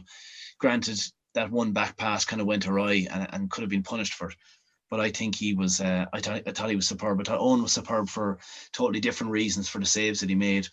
But for me, the final is going to be an epic final because of the two goalkeepers, the way they play and the way that they're able to pick out the puck outs and the way they've spent so much time on puck outs and winning their own possession. Like Kilkenny are still going fairly route one with everything that they do. I know people are, are saying that um, they've changed up their style of play. They have to a certain degree, but you got to be you got to be practicing that for years. Um, and I and I think Cork have been practicing it for years, but now they've kind of got that killer instinct there, where they're kind of starting to go for goals. Um, and what that does then is that puts up because they've they've hit 25 goals in their nine games. They had 24 before yesterday. Teams are scared shitless playing them now, and they're starting to sit back, and they and then that's opening up where they can score points from out the field, uh, from the likes of Kingston coming on, but they can still punish. And only for own yesterday, they easily could have got themselves in for three goals. But they're, I just thought, suppose I I think they're by far the better team yesterday. I thought they were um they were excellent for long periods, and and it kind of showed then when it came into that uh, added time then as well. The puck out stats were telling actually. In Cork won 80% of their puckouts and Kilkenny won What- 50, 56. Uh, if you ask me, Eoin is the best goalie of all time. But I just think the puck outside of things, Kilkenny, and, and it's not Eoin's fault. Like Eoin will put it between your eyes if if he's given the opportunity. But Kilkenny just don't set up in any kind of a puck out strategy at all. From what I can see, like I don't know how many times. For me, you need midfielders, you need half forwards, the ball kind of placed out. But in order for that to happen, you need to nearly have your half backs to disappear. Just you know for a number seven to get out and clear a channel then for a number 12 to be able to run into that or a midfield. But uh, this is this is i suppose what, what he spoke about earlier on. You can only do that uh, as time kind of moves on um but i think cork must have spent a serious amount of time at that but then again you need a keeper that's able to drill a ball into that i remember looking at the league game uh, limerick against cork the Gaelic Fairgrounds. grounds down in Limerick. I know it is a short enough, it's a shorter pitch than normal, but he seemed to be able to drill a ball from his goal down to the far 21, barely going above head height. And he did it there yesterday with the first puckout, if you noticed. The half forward kind of moved and he was able to drill a ball straight up into kind of Jack O'Connor up in the corner. It's he's a serious weapon. Whether I I, don't- d- I don't know how you practice that or how you get that into you, but I can see why I suppose Nash was was put to the side, put to one side um, for this lad because I'd say they saw this lad coming, and if they didn't, if they didn't act on it quick enough, if they kept Nash there maybe for another year, who knows? Then that's where your kind of your your subkeeper kind of goes stale a little bit. And I just thought they probably thought, Christ, this lad is ripe and ready to actually bring our game plan onto a new level. it was highlighted on the Sunday game last week after the Dublin game. Some of the puckouts that just, I think he hit Seamus Harnedy three times at different times, and it was just poked fr- from Collins. Harnedy catches it into space and put it over the bar, and I just thought, like, it was incredible that that they got away with it three times. That, that they were allowed to do it three times, but it's obviously down to the quality as well. A- and the work that they put in on making sure that space is there. and that's and see that that's it's such a difficult thing to do like you're um when you're trying to get your team set up for puckouts and you're trying to get movement but then that next level of puckouts you know you're trying to get everything done and done right but that's nearly where you you need to have a very uh, very con- confident manager and set of coaches that you'd nearly turn up to a training session and go we are only doing puckouts today and that is it nothing else like it's and I think it's a difficult thing uh, uh, enough to do to kind of go, this is all we're doing today. And they must be doing it because to, for it to happen, if it happens once, you'd say fair enough. But like you say there, it happens three times against Dublin. It happened time and time again there where you, remember like even where you saw Conor Delaney came on, Jack Jack O'Connor, and he just burnt him a few times there in extra time because there was that oceans of space. And all it takes is a midfielder. You know, again, if if the midfielder runs, um, if Fitzgibbon runs and he can come on again, or Luke Meade runs and you don't pick him up, he can he can nail a ball into his hand. So you have to follow him. But by following it means you leave this oceans of space then uh, in front of the half forward line. And uh, I think for different reasons, he had a good save as well uh, yesterday. Collins off uh, it was Billy Ryan, but for different reason, I thought he had a he had a phenomenal game, and I, I think it's it's probably one of those years where you can make an argument for Collins, Quaid, or Eoin Murphy who'd get the All Star. I think it's probably the the best year for whoever does uh, make it. My God, they they deserve it. I'd say Eoin Murphy has it sewn up now, to be honest. Like he made the two saves yesterday. He made no saves against Dublin, and he made a cracker against Wexford. Not to not to diss anything, but I just think there, there's so many other elements to the goalkeeping. I think the puck outs is such a massive thing. I think it's wide open in the final, but people do generally then just kind of look back to who made a load of saves, and that's it. I just think the game has just evolved. Like it's like the Stephen Cluxton thing. Like he didn't. Well, he lost two kickouts there at the start of an All Ireland against Tyrone, and everyone thought he was crumbling, and then won 23 out of the next 25, kicked them out. Like it- it's, I think, I think that's a massive element to your team. If you have in hurling, you 30 puckouts, but if you're only winning half them, and then the other lads winning 80%, uh, I think that that has to come into the equation as well. I think I think Eoin is probably is definitely the favourite. If someone has a crack and finally pull off the likes of Quaid, I know he's he's spoken off extreme. He's had a he has had a great year as well though with, with um, some of the saves against Cork as well. I just I just think the three them, you can make an argument for them all. I think they're all absolutely brilliant keepers. There was a situation in the in the game which I thought, if you remember, Adrian Mullen hit a 40 yard ball back to Eoin Murphy. And I was thinking, there's no way that would have happened in your day. Why, Sorry, I why, why, because of David or N- no, no. Ah, uh, sorry, that's the way I took it up initially. Thanks. Uh, and the umpires are waving the green flag, but it no, it wouldn't have. It it just didn't happen. I suppose there was a small bit of it. I remember, it, like 2011, there was a few in the in the semi final against um, Waterford. Jackie passed back a couple, but then it was just route one. You absolutely launched it as far as you could. But the day, but that's why I think Collins is brilliant. They're giving the ball back to him, and then they're restarting on the far side of the field. It's not just a case of, you know, they did that, they did that to like Mullins gave it back to Eoin, but uh, I'd probably guess I, for, I forget that that exact one, but I'm probably guessing that he went along and launched it then afterwards. Um, I know he gave one great ball off his left straight down the centre to, to Conor Fogarty, um, which I'd like him to see him doing a little bit more. But Eoin can only do that if the team is set up, if you have players running off into space. I thought Eoin was absolutely brilliant at doing this. If if you look back to the 2015 semi final, uh, the goal that TJ Reid got. Uh, the ball is into Eoin, and Eoin has it on his right. But he swivels over to his left and gives an inch perfect ball to Michael Fennelly, who was the master of this. And it's, I'm always trying to get midfielders to do it, where you run into space. You're not running towards the keeper. You're running off into space. You run over to where the tunnel was, Fennelly, and he gave a perfect ball out into space. Fennelly turned around, uh, hit it in, and uh, the two kind of the fullback and the cornerback went up. TJ got and stuck in the back of the net, and it was kind of the decisive score. But you need to have players around the field that are actually moving and running for. And I just got the feeling that as time went on yesterday, uh, there was a few times early on Eoin was given a short, but then I say the Kilkenny players were just knackered running after the Cork lads, and then they just start. All it takes, I've often said, it's a bit like Take Me Out, where you should look out and you should see 14 lights on, but all of a sudden one lad turns his back and it's like boom, boom, boom, boom, boom, boom, like just the lights are all going out, and all of a sudden then the only lad looking at you or two lads looking at you are Billy Ryan and TJ Reid up in the full forward line, and you just have to then just launch it. Um, That- whereas that is, that is the first take me out reference we've had on the podcast. Thanks for that. But like it, the difference was Pat Collins gets the ball back, and next thing he is 14, all the lights are on, like, um, Yeah. and he can pick out anyone, and they're all moving, looking for it. There, there was talks about Cork running so much for puck outs at the start of games that they were wearing wearing themselves out. Are they are they being smarter with it now?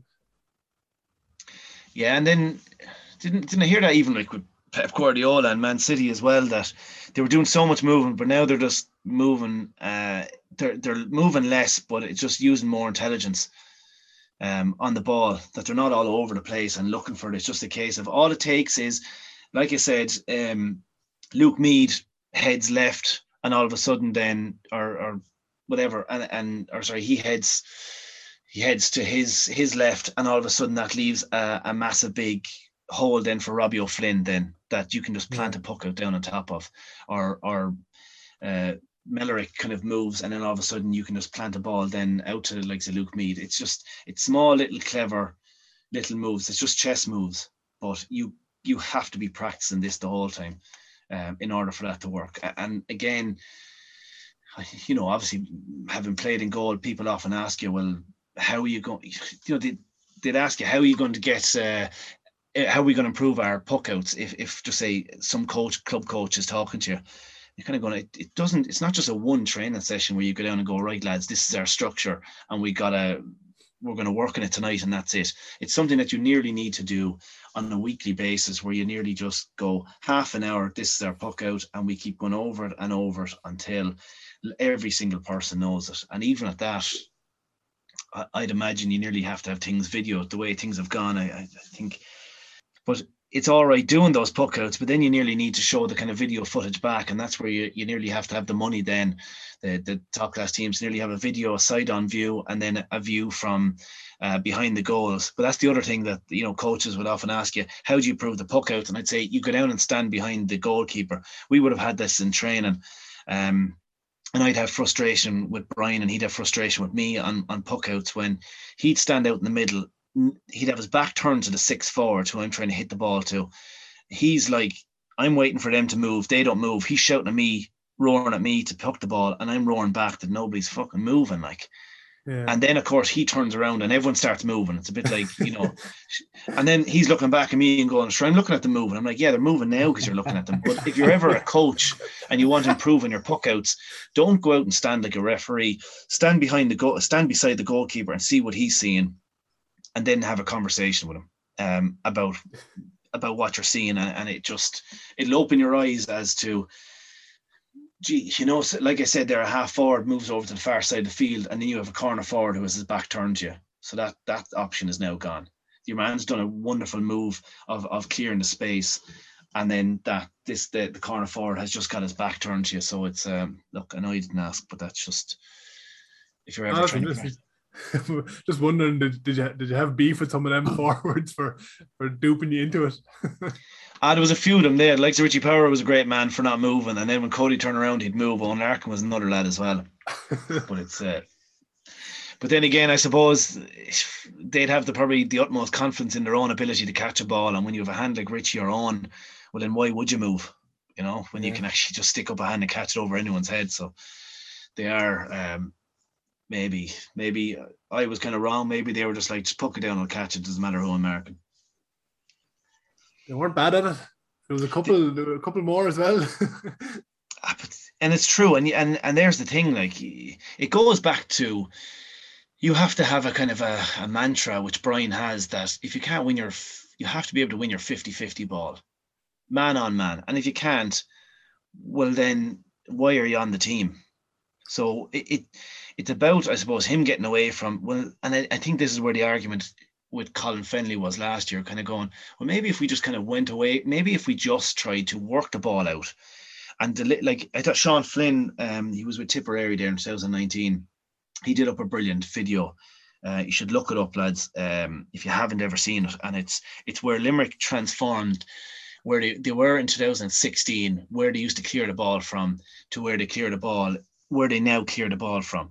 So they had all the percent, they had the two years side by side, and it was a case of back in 2016 they were clearing just say, just say they might clear 15 balls from inside their 40 and they'd win 30%. But the further out the field when you get to that clearance zone, then out to between the 65s, obviously uh, they were getting far more a decent ball into the forwards. They were able to give better ball, and because of that, the percentage rate went up. So now you have the beast that you have in that half back line that are able to break out tackles. The midfielders are able to break tackles and then deliver perfect ball in. Um, that's how they've kind of, you know, they realize that unless they kind of have the strength that they can't be knocked back in their arse, they're able to break through tackles and give in that inch perfect ball into the lads. Um, and that's where they've kind of transformed things. I don't think that uh, I think Cork are kind of at that, but just physically, I think they're extremely young. I think they've they've eleven lads from that under twenty team from 2018 um, that played against that played sorry ten of them played against Clare. Uh, Decky Dalton was the only lad who didn't, and obviously he came on there yesterday. But they've just they've reinvested in the youth side of things, whereas Tipperary only had two from that 2018 team. But you need to have legs and you need to have that physicality, and that's why I think like when you look at the age of this team kind of coming through, if they get a bit more strength and conditioning into them, I, I think they're going to be hard stopped in a few years' time. I have to say that I expected Kilkenny to win that game, and I thought it was going to be their physicality that was going to do it. And I was really impressed with Cork the way they stood up to Kilkenny in, in a couple of different moments. Like TJ Reid was going through on goal once, and he was stood yeah. up by uh, by I assume it was Downey and some one of the other lads. There was Coleman who knocked Walter Walsh back on his arse. I wasn't mm. expecting that at all either. Now I'd say Walter was possibly a bit off balance. Um, but there, there, was, there was a lot of moments where where Cork just impressed me with their physicality. Where I wasn't, I thought Robbie O'Flynn they couldn't handle him in the first half. I thought I thought he kind of helped keep Cork in it in the first half when Kilkenny were four points up, but you know they had the goal chances as well. I think Richie Reid had a couple of he had three wides in the first half. He did, yeah, yeah. he, Um, they had that few chances Kilkenny there just to try and get a bit of daylight early on and didn't. Um, Kilkenny just say we, we spoke about coming into that game. Cork had 24 goals between league and championship. Kilkenny had nine. Um, you know, they, that's that's a huge difference there. Like you, you you're looking at Cork are averaging three and Kilkenny are barely just over one. But when you're not scoring goals um, and not creating those chances, it's hard. Like the reason why Kilkenny teams were as good as they were, if you look back to the say the Waterford final in in 2008 when they just bang in three early goals, and then against even Limerick that year when Eddie scores a goal and, and Henry scores a goal.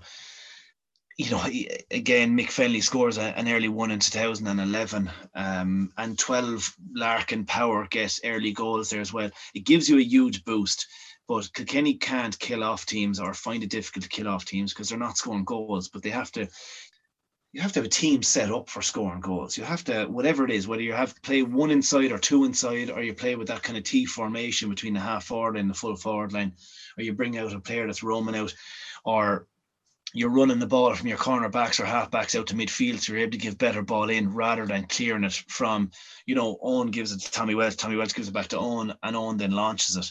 Like you're not going to kill off that those, those teams, and that's why I just physically, I suppose, as time moves on, if you're then getting loads of ball down on top of you, you know yourselves. If if someone hits a ball down on top of you, you're catching a ball, a big high ball, well then you're just pumped up, and everything's kind of buzzing. And then again, even the way the substitutes are coming on and off, you're going to be buzzing there as well. And and little things like that when you're not conceding goals to Kilkenny, that's where they killed off teams in the past. Those uh, finishing off those chances, and just yesterday between the few goal chances that they had, um, early on, plus those few wides as well. It, it just, I just thought it, Cork grew in confidence, and let's be honest, they should have won it in normal time. They just kind of those last few minutes in in added time, they just there was a bit of panic then setting in between the Horgan shot that we we spoke about that that uh, he missed and Alan Cadogan missed, um, and then obviously Horgan 65 then as well. There was a few moments there where they just could have been out of sight finishing up, but Kenny hung Yeah. on and but but ultimately when you are chasing a game again and you need that goal and you haven't been scoring them all year and it's not like Kenny were playing absolutely you know the best you know the the Corks Limericks Tips Waterford's Galway's over the far side you know Cork were and still managed to knock in 24 goals so um, I know Westmeath they got seven as well but you but Kilkenny played the likes of Laois and Antrim who were probably at roughly at the same level and only got a goal each in those games so it, it's just I think in order for sorry, even Limerick, you look at them, they they they won All Ireland last year without scoring a goal in the provincial final, semi final, and final. Then they went through the league there this year and only scored one goal against the top four teams and only got three against Westmeath, but only one goal against Waterford, Tip, Galway, and Cork. And then that's why they ended up second from the bottom. And now they've kind of gone back and, and kind of realised uh, it was even said there. Um, the man of the match, sorry, Donovan said it after the match. He said that they, they spoke about Glen goal. Goes, Well, we realised that we weren't scoring enough goals, that we didn't score them last year, and that we weren't going to win All Ireland unless we scored them again. So everyone is kind of going after them, and and Limerick got the two the last day and two against Cork. But I just don't think Kilkenny are have the people in there uh, looking at the players that they have. I don't think they're ruthless enough to get the goals that are there to kind of kill off teams. There was a few people who had said they were disappointed not to see TJ Reid at full forward for earlier in the game. I think he didn't go there, didn't go there till very late. Would you have thought the same? Yeah, like the whole point of of see this is where Colin Fennelly missing is huge because Colin's in there, TJ can come out centre forward, and then they can kind of switch in and out. But all of a sudden, then if TJ's in full forward and the ball's not coming in, or you know they they've dropped back a man in front of TJ and he's not getting some scores, it's uh it's uh obviously he's out of the game and you need in it. The only problem with TJ is he's like you know he's like a dog after a bone. He can't stay centre forward and just not work. That's not in his his DNA. TJ has to run after and get hooks and blocks in. He's the best at it on the team, any team that he's playing on. Um, and so you saw there yesterday at one stage, a puck out was taken and Michael Carey was up chasing the puck out that landed on the 30 yard line. And next thing the ball was cleared and it went down into Kenny half. And there's TJ back in his own half back line. But your TJ doesn't have the legs at his age now at 33 to get up and get down and still be doing that amount of work. He needs to nearly, I, I suppose, remember hearing um, Dean or about Dean Rock with Dublin a few years ago he doesn't do the same work rate as everyone else because you don't need Dean Rock running back to his own 21 following a corner back and then have to come up and hit a 40 yard free to hit it over the bar uh, to nail it. So they kind of they made sure that obviously if some he was always going to be the apex, he was always one closest to the far goal, not doing as much of the running um, back because he needed to have all his energy. And I just thought TJ, it was striking enough that he only scored one point from play there yesterday um, because he was back doing that kind of work that he always is. Even if he came to midfield, you'd say one thing, but he was back in his own half back line, which was was not where he should be. Even if he was up there closer to the goal and he got the chances that some of the lads did, I would say even Adrian Mullen missed a missed a couple of chances and then the Billy Ryan chance. I even thought it was unusual the point that TJ did get.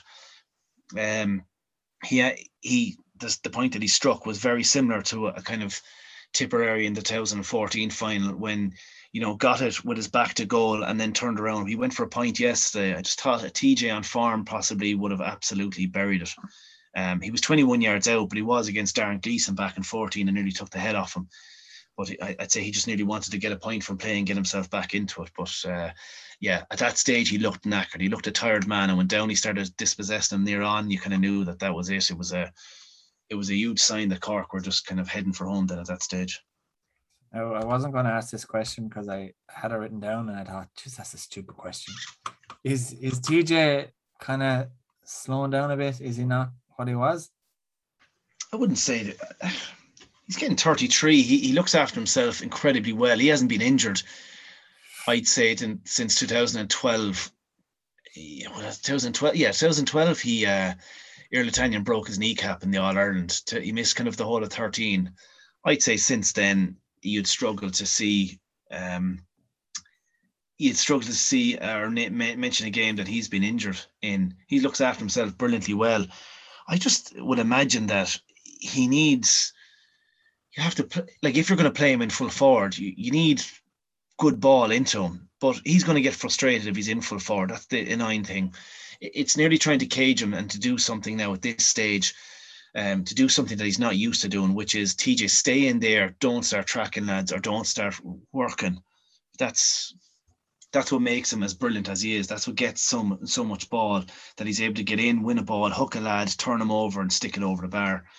So I, I just think, and it's been said plenty of times, and, and it's kind of been joked about down Kenny that he's nearly carrying the team, like or up front.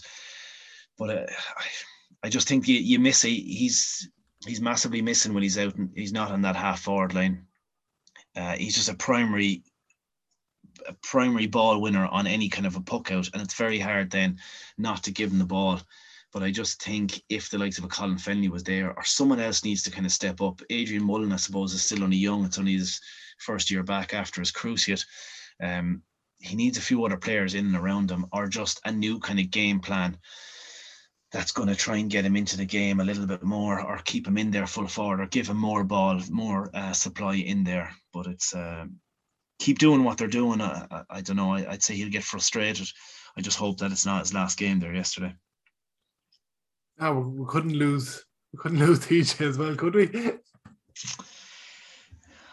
Gee, I don't know. Um, it, it's hard to know. It's it's a bit like I think Pat Horgan is about 31 points behind uh, Joe Canning to try and uh, to try and take over all time uh, score. He was 46 going into yesterday. What did he score yesterday? He's 15. So he's 31, yeah, behind. Uh, now at the moment, TJ is fourth in that line, but he's about 70 behind. So you'd love to take you'd for a man who wasn't on frees for a long period of of his life, probably was playing four or five years until he actually took over the frees um, I know that's kind of individual. I know that's kind of certain lads probably wincing at the fact that you're mentioning individual kind of accolades there, but there's definitely more hurling in TJ. Christ, if he got, I just think if he got a few more lads around him, I think he severely missed Colin Fennelly there this year. If you look at them club form, those lads scoring goals the way they the way they set up. Um, even last year when they took on the village, um, TJ winning the puck out, giving it to Colin or Colin back to TJ. Christ, they, they are just they're incredible lads uh, together when they work together. And I just think he missed them hugely there this year to try and link up play the two of those lads.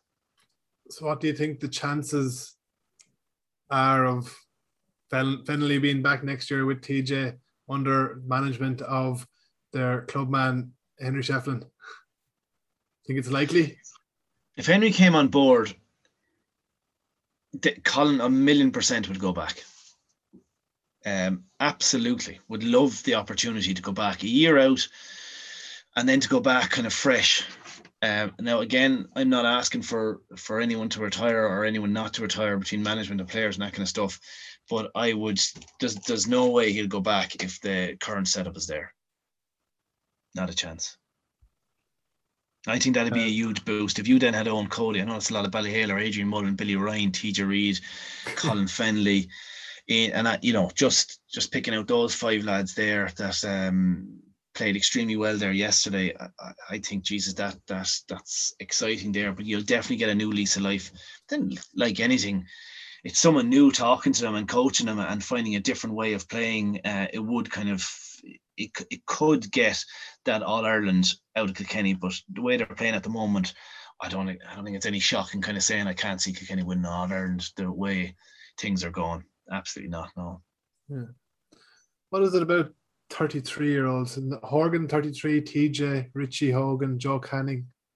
They're all the 33 club. And Callan- Sh- Ca- Shamey Callanan. is as well. Yeah, it's a it was a good bloody age of of group of players that came through. Yeah, they're all sma- they're all outstanding players in their own right. Yeah, and they're all um up there like the TJ, as I said, TJ, um, Shamey Callanan, Horgan, and Joe Canning are up there in the top of all time. They're outstanding. They're just their their finishing ability it's hard to see lads with that finishing ability again. I don't know what it is. Jesus, they've they've had an exceptional run of it. Joe, it's unlucky. I'd imagine he might see a new change of management and just doesn't have the kind of the. He's he's had a tough enough year. He's it all depends on obviously how the bodies have reacted. Richie Hogan has had a horrific run of injuries Yeah. between cortisone injections in his wrist and between. I know he he- said it before that his back is in bits, but if he is to get the operation that he has to get for his back, he'll have to stop playing hurling. So it's a case of keep going, doing what you're doing. Um, and it's about like he nearly has to foam roll about an hour before training just to start training, just to get warmed up. He can't just go from the car like a young lad in and start training. Like he's he is in God love me, is in bits, but at the same time he still is Jesus, I'd I'd still have him on the team every day of the week. Um, he must uh, he must have a fair grá for it if he has to go through all that. And he It only is- comes on in the second half of extra time. Yeah, I know it is, but but it is like it, it, hurling. No more than anything, GAA lads. Like I'm sure there's a million other things you could be doing tonight, but you have a, an, an absolute grá for it, and that's what you want to spend your your evening at. Um, and he's the same. And once you're in an intercounty bubble like that, and you're playing, and like again, you know, 2019 things and he got sent off, and then 20 he ends up coming on in against Galway and and has that goal, scores that goal, scores a couple of points, and everyone is talking about it. And it's goal of the year, and you get a huge um, new lease of life to kind of come back into a setup. Then again, and and you go through all that kind of pain, and then all of a sudden, sometimes then you just step away. Eventually, you step away, and it's kind of the one thing that everyone says: you kind of step out of the bubble, and then you realize, Jesus, why was I putting my body through that for as long as I was? But I, um, you just you would hope that there's no lasting effects, like with the amount of as I said, cortisone injections or back operations as he's had to do. Um, you kind of hope that that's just not going to come against him, Jesus, when he is older, because Yeah. at some stage he's going to have to be able to pick up a young child if he has one. Um, and I know it's all joking aside, but Christ, when he has the when he has those disc injuries and nerve damage that's done in his back, you have to start looking at these things down the line. And um, but but Christ, I'd say you'd have to carry him out again because he, he bloody loves the club as well. He just he, he, he can't stop playing. Some lads can can see the bigger picture. I just think Ri- Richie's just so bloody into it, Um, that's why that's why I say I think it's so disappointing. I know how how much he trains and what he puts in from even my time with uh, Kilkenny, and then to just see him kind of just come on for the last ten minutes, you're kind of going, oh god, that's tough going for a full like that's you know that's since Christmas to come on and he hasn't played any league game, any championship, and it's just ten minutes at the end when you're already getting bet out the gate. I don't know. I think that's that's that's not an easy one to take. No. Now we'll move on to what wasn't an easy one to take for us as Wexford supporters. When the Kildare under 20s beat Yeah, Wexford. I was at it. And a lot after the game, we all heard we all, we were all very disappointed with Wexford's performance. Obviously, we thought we couldn't understand the way they were playing and different things. But then we were all told how much work is going on in Kildare, and we were like, "Oh yeah, sure, Kildare are going really well. Like you know, they're all that work has been done. They have things right." But is that is that the case? Yeah, Do they have the structures right? They have. Um, a lot of work has been put in. They put it uh, the hurling development plan. They put that in place in 2018. So it's 19, 20, 21. They're year three on it. They had a review of it there this year.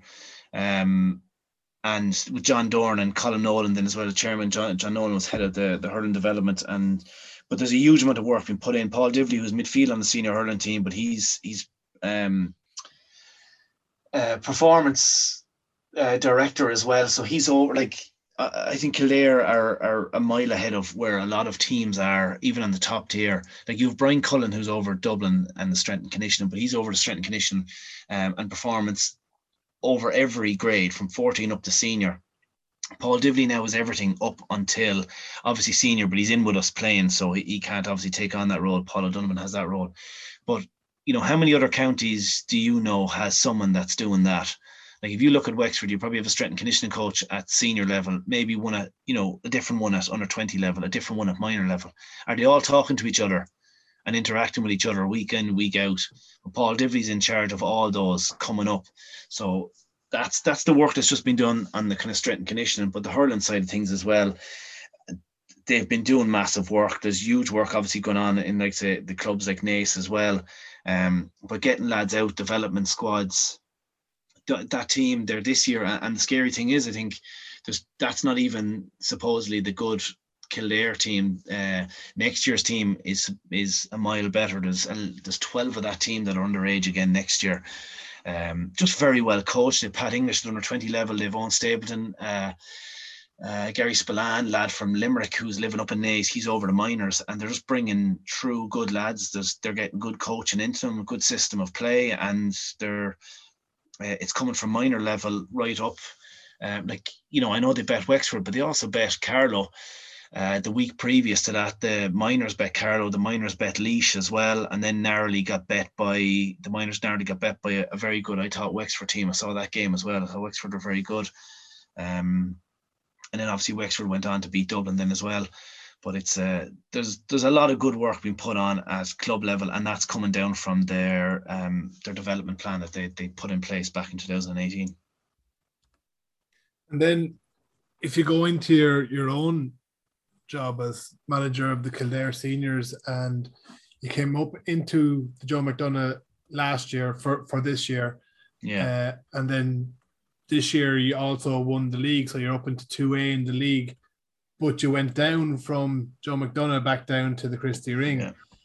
Is this, and then you, you you look at Antrim as well, and after such a good league, they're relegated back down to Joe McDonagh, and Westmeath are going down in the league and up yeah. back to Liam MacCarthy. There's just something not fully right there, is there? Or what? what Uh, what's your There's thoughts? not. It, I know it, it. It's just. I don't think they have.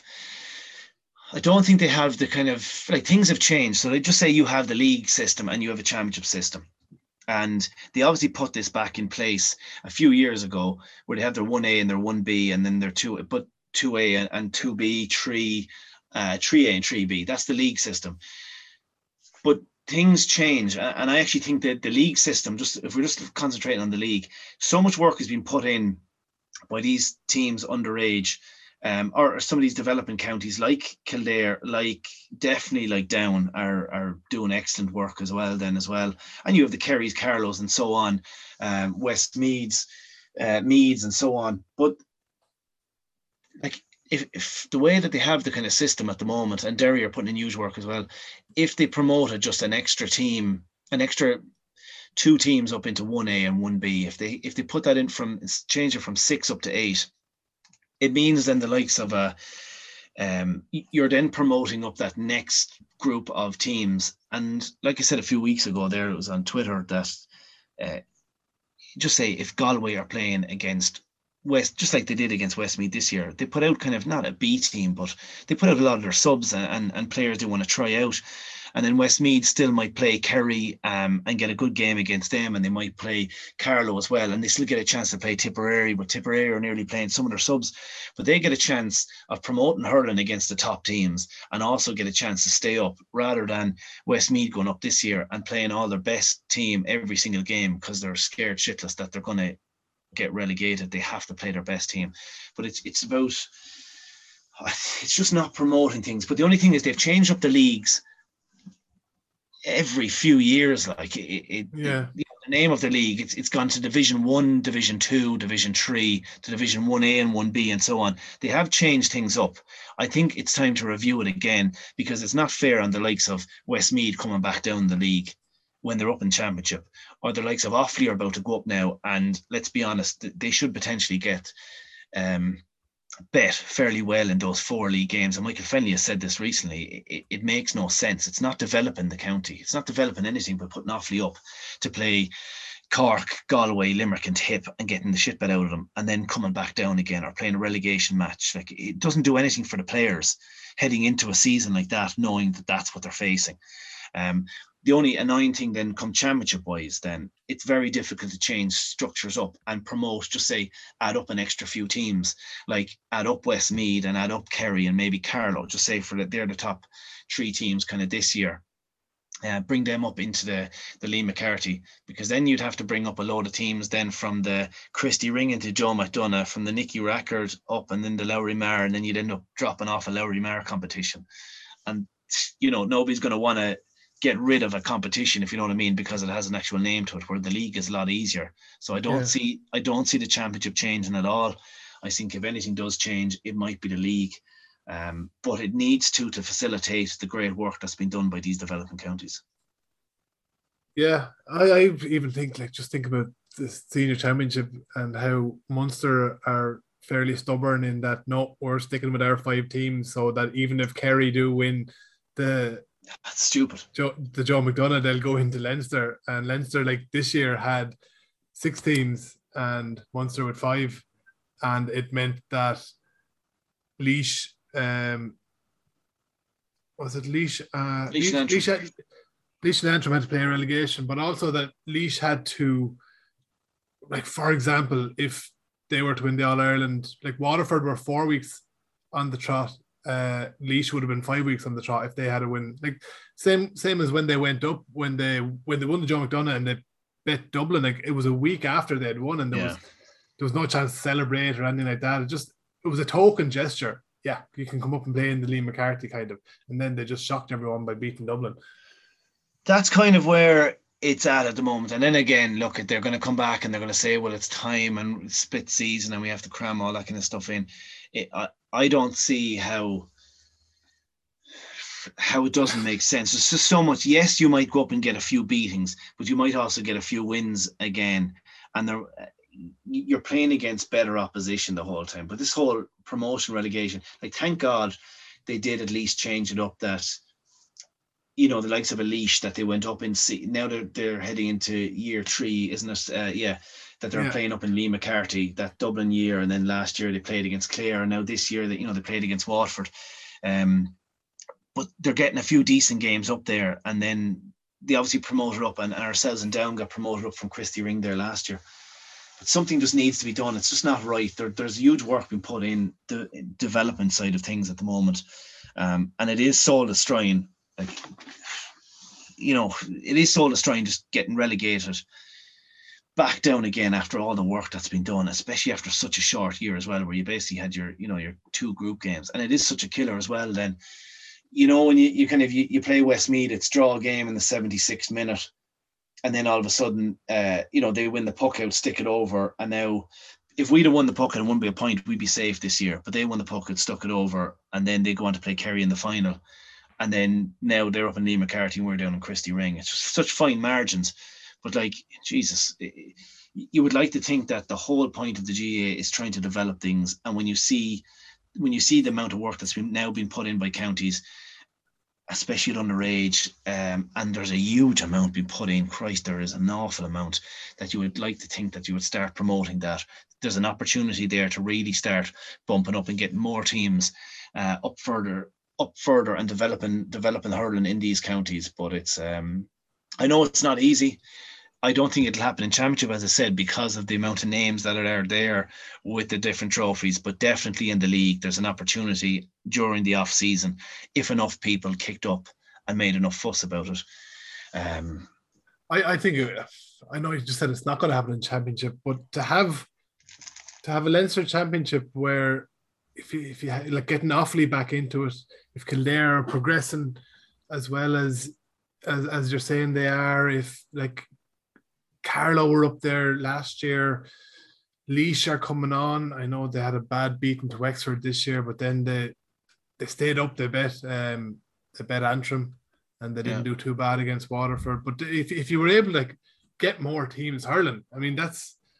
I, I know Munster don't want it. They don't want Kerry, even if Kerry do earn a spot. But I'd love for Leinster just to, to get more teams in there, to uh, like have a really competitive Leinster championship it's the only way you're going to promote things, uh, promote hurling within the counties, and it has been kind of said before by one or two lads there, where, um, you know, you'd look for footballers there that, you know, they have said it going. I'd love to play hurling, but like I'm getting far more exposure with the footballers, and it's. Uh,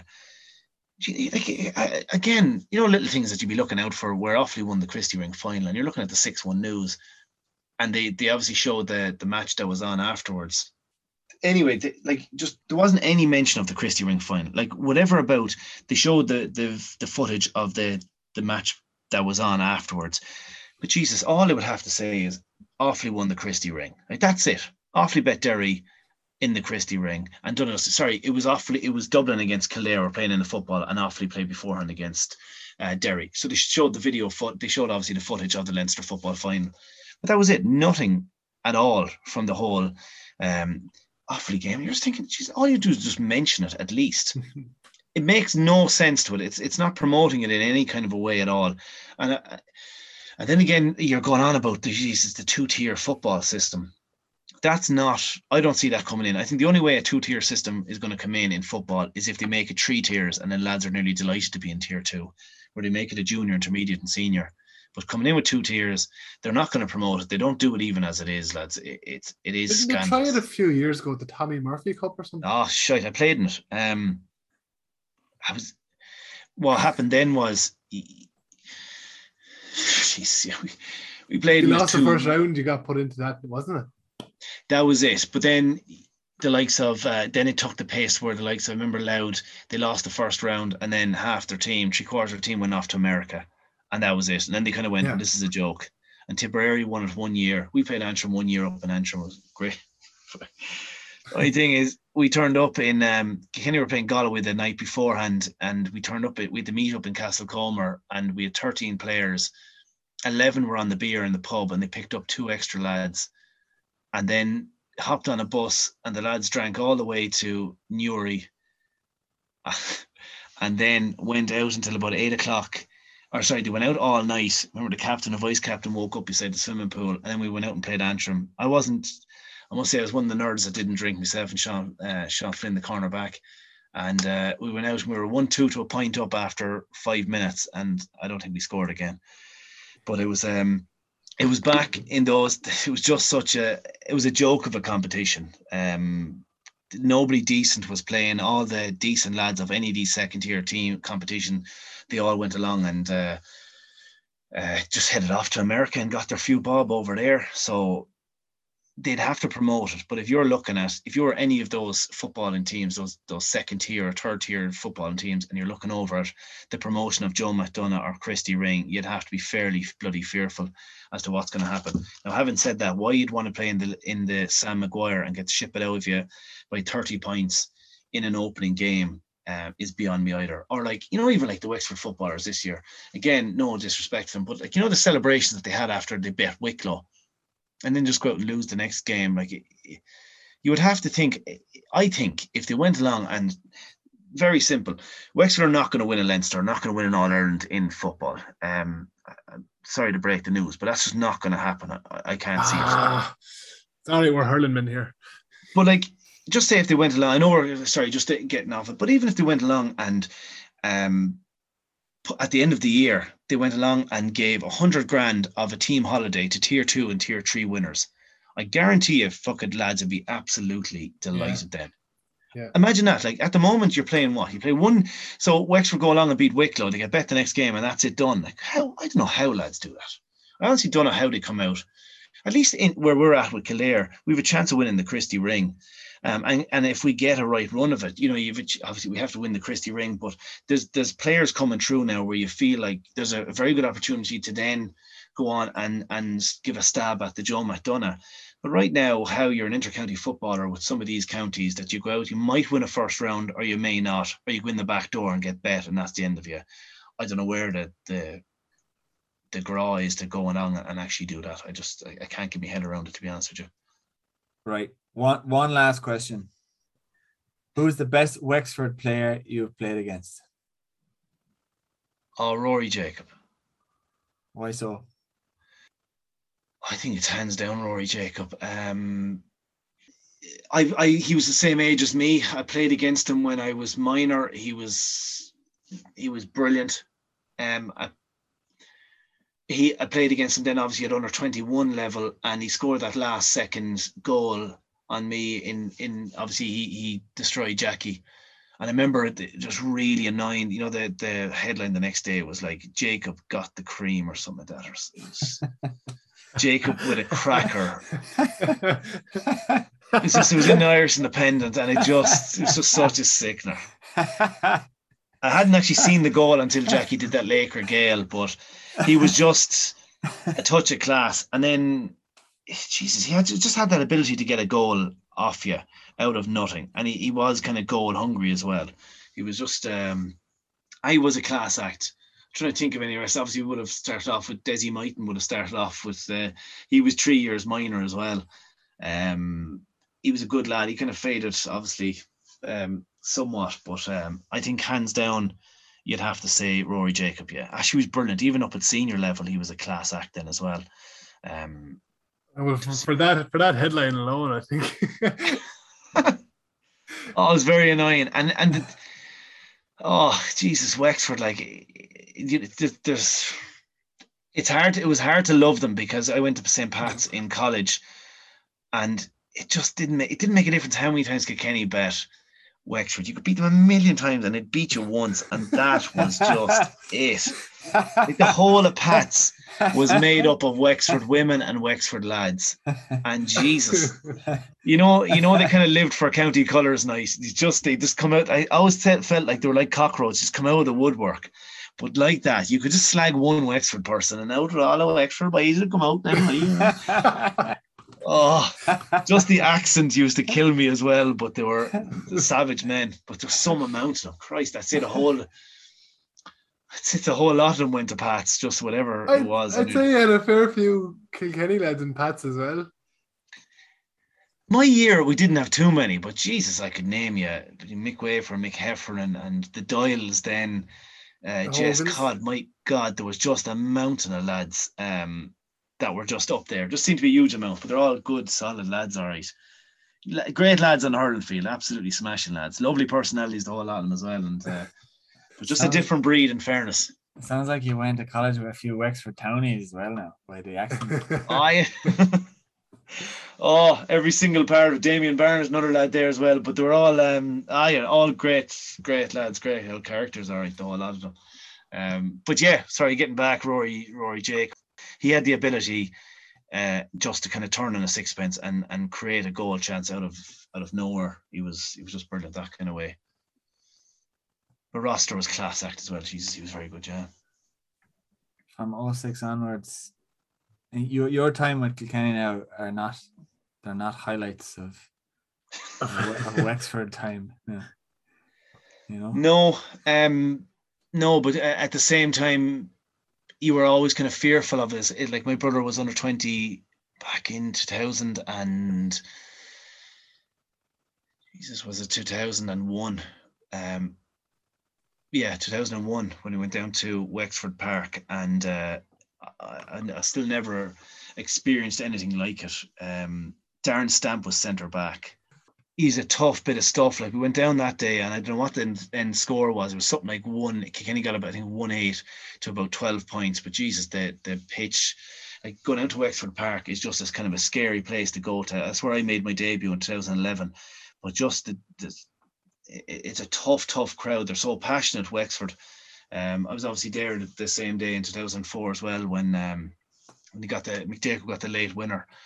But uh, Christ, the yeah, that's you know, and it needed. Leinster needed Wexford to be as good as they were the last few years. It's just I'm, I'm excited to see who's going to take over Wexford next year, um, and for the next few years because I think it's there still is a, a- a core group of players there that kind of uh, kind of that can take things on to that can challenge Kilkenny again. I don't think Leinster is particularly strong at the moment. They always seem to have a, a one up in, on Dublin, a chance that they wouldn't fear Galway, and I don't think they fe- they fear Kilkenny at the moment the way things have gone the last few years. So it's a uh, it's exciting times to see who they can get in and Cheers, David. Thanks a million for all your time. no bother at all. That's